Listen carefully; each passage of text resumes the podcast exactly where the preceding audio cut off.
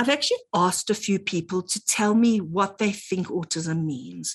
Have a listen to the various opinions. For me, autism is being on a spectrum, having some sort of social difficulties, spatial cues, um, things that just make living in society a lot harder because things that just click for others don't click for them. And I think about it on a spectrum in terms of severity.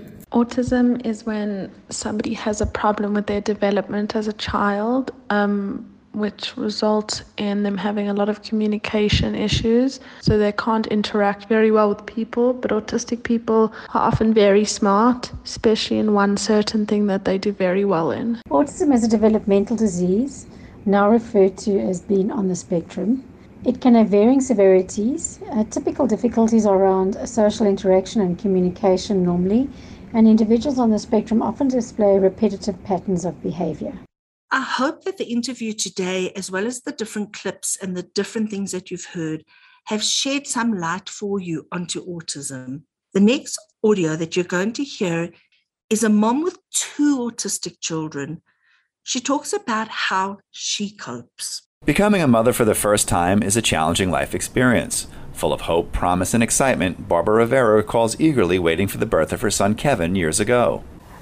I had visions of him being on a baseball team and going to college, being president one day. You know, uh, we all have high expectations of our children. Unfortunately, it didn't turn out that way. Kevin, known as Mookie to the family, was diagnosed with autism at age two. Autism is considered a neurodevelopmental disorder, meaning that you don't acquire it, you develop it, you're born with it.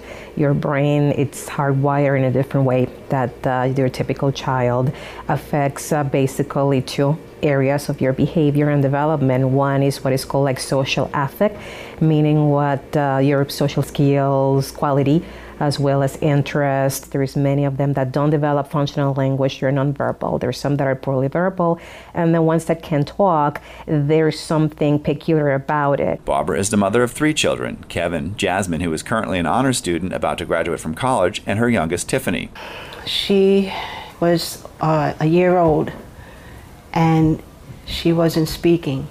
She was constantly uh, making the same kind of noises and sounds and gurgling sounds like Kevin was, and I got scared. So I, I took her to um, a neurologist and had her diagnosed. And um, he did all the diagnostics on her, and uh, the test came back to say that she had autism. Barbara and her family care for her children at home, but there have been times where each has been placed in a residential home. They will never be able to live independently. Barbara has enlisted the help of Ruth, an aide from HeartShare, who comes several times a week. A typical day is anything but typical. My day starts at 5 o'clock in the morning sometimes two o'clock because uh, the kids don't sleep. They don't. They get up really early, and Kevin, as you can hear in the background, he makes noises. We call him Frank Sinatra because he starts making these sounds and stuff. I would give them them showers, give them breakfast. In Kevin's uh, instance, I have to make his lunch every morning. I get them dressed. Sometimes Tiffany does not want to get up in the morning, so she starts screaming, knocking things over. So I have to step back a little bit, take a deep breath, try to talk her down, sing to her a little bit because music calms her down. We call her the singing diva because she loves to sing. She loves music. Uh, make their breakfast, get them ready for school. It's, it can be a nightmare sometimes because when I'm in this house with the both of them by myself, it I get the feeling like Kevin looks at Tiffany and Tiffany looks at Kevin and they they it seems like they say let's get her because they get into everything you can possibly think of.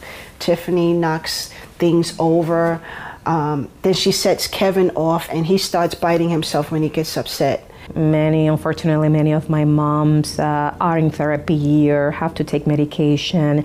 There's a lot of strain as well in the family. As far as I know, the rates of divorce among the parents of autistic children it's high. So it has to create some strength or some strains because there may be a difference of opinions as to how to address certain issues. The father may be too stressed out as to with the situation. There's some that walk out of the home because they cannot deal with it, you know, and then the parent is left alone, you know, dealing with the situation. Very unfortunate cases in which the parents have gotten so overwhelmed they have tried to hurt their children, you know, unfortunately, it, it, it's in the press, you know, there's like many cases that have come, you know, to the public attention of that, but uh, it is expected, you know, that these parents are very overwhelmed and of course they're going to carry an emotional burden. With the children aging, something had to be done to ensure the safety and well being at a time when their parents will not be around to care for them. Barbara knew this and has planned accordingly.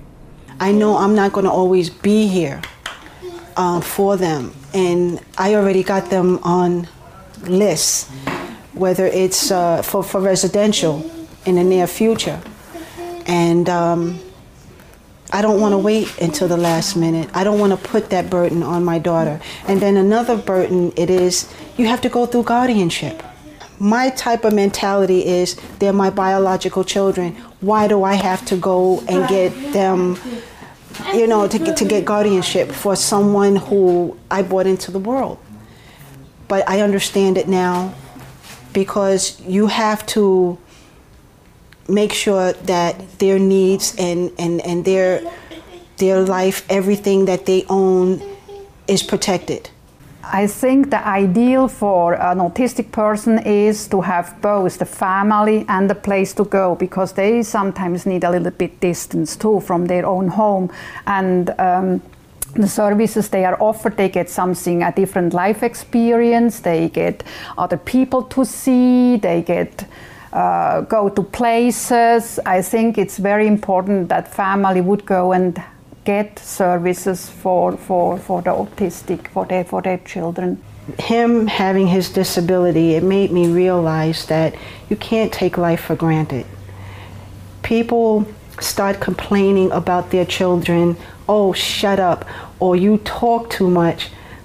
I have to say, you have to back up and realize that what you have is a God's given gift.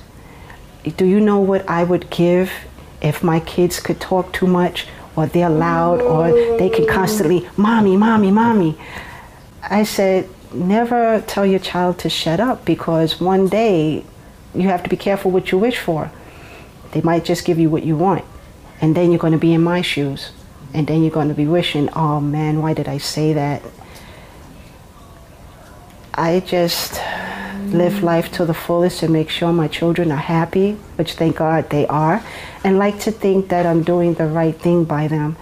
They didn't come with instructions. I can only go by trial and error and learn from the errors. Still, there are moments when Barbara reflects on the joys of motherhood like any other mom does. She proudly displays a drawing from Tiffany. You cannot say that they don't understand what you're saying or understand what's going on around them. We cannot put a limit on what they what they are comprehending. I don't take my children's feelings and and for granted. I mean, they do what they do and they give you their best. And their best is what I'm able to accept. Only on the grounds that they feel that this is what I can do, I can't do anymore. But that, just that little bit, just this, it's, it's a, uh, I rather have this, and this is true, I rather have this than win lotto because this was made from the heart.